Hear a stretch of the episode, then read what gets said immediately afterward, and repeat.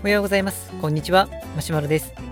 この番組ではランナー歴5年目の僕がランニングに関する情報を配信したり僕のランニングに対する情熱をお話したりそんな番組です。今日のお話ですけれども、えー、着圧タイツとかゲイターっていうものがあるんですけれども、まあ、それについての、まあ、僕の、まあ、思いというか考えてることをお話ししようかなと思います。えっ、ー、と、ま、着圧タイツっていうのは聞いたことありますでしょうか、ま、たまにテレビとか、ま、ネット上とかでも、ま、いろいろ検索してると出てくることがあるんですけれども、ま、タイツとかあまあ、タイツとか、まあ、上に着るものもあったりするんですけれども結構締め付けが、まあ、強めのものを言います、まあ、その締め付けをすることによって、まあ、筋肉のブレを防いだりとか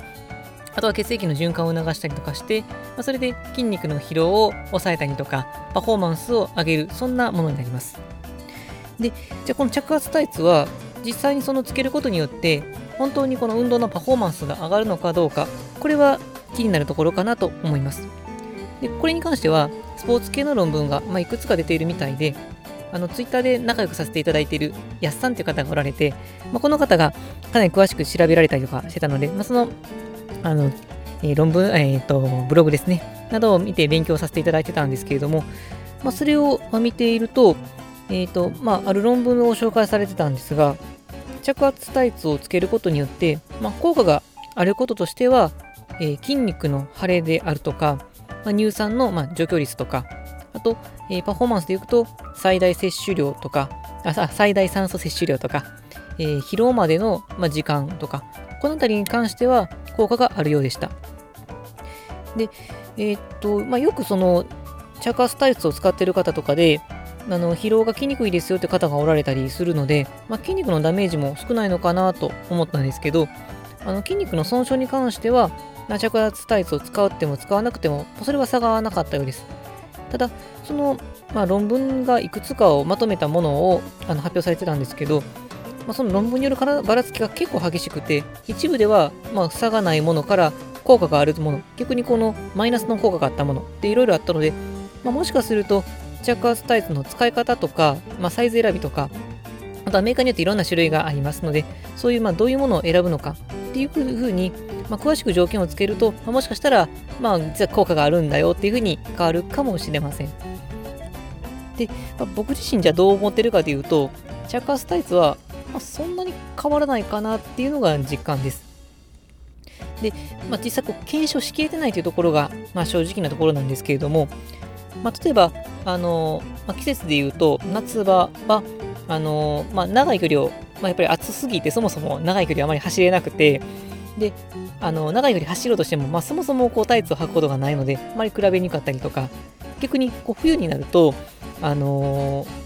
まあ、寒くてつけちゃうので、まあ、つけずに走るっていうことが逆になくなってしまって、じゃそもそもつけた方がいいのか、つけなくてもいいのかっていう検証が、まあ、正直なかなかできないなっていうのが印象です。まあ、ただ感覚的になんですけども、まあ、ちょうどこの、まあ、秋ぐらいの、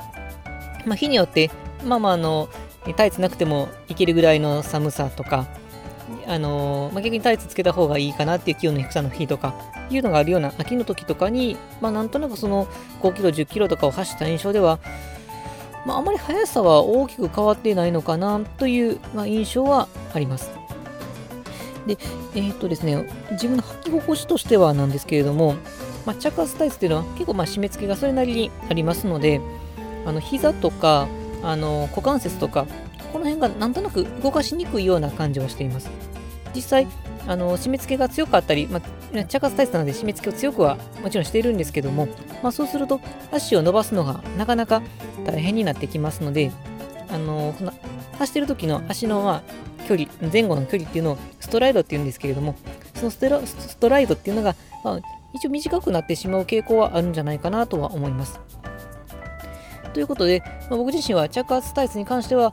まあ、少なくとも疲労に関してははっきりと言うことはできないんですけど、パフォーマンス、速くなるかどうかに関しては大きく変わりはないかなと。まあ、ただ、防寒的な対策にはなりますので、冬につけることに自体には意味があるかなとは思います。で、そんな中でちょっと気になっているのがゲイターっていうものです。えゲイターっていうのは、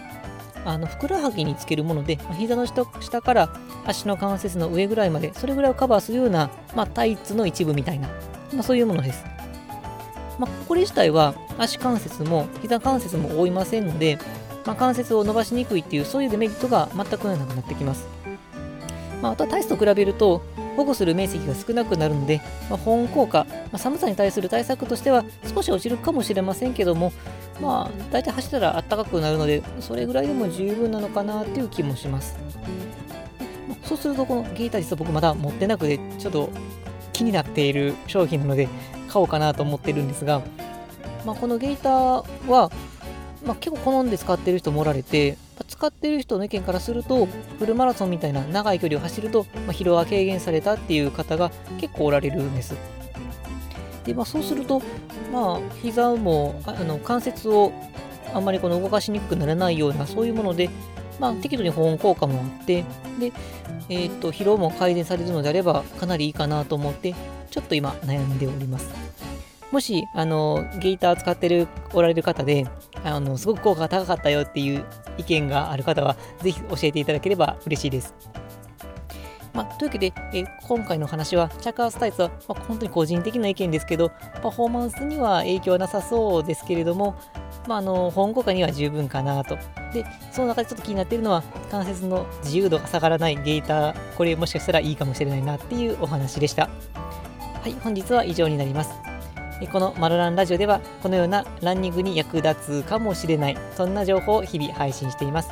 また僕自身は、まあ、Twitter やブログでも発信をしていますので、気になった方はあの概要欄の URL をチェックしていただけると嬉しいです。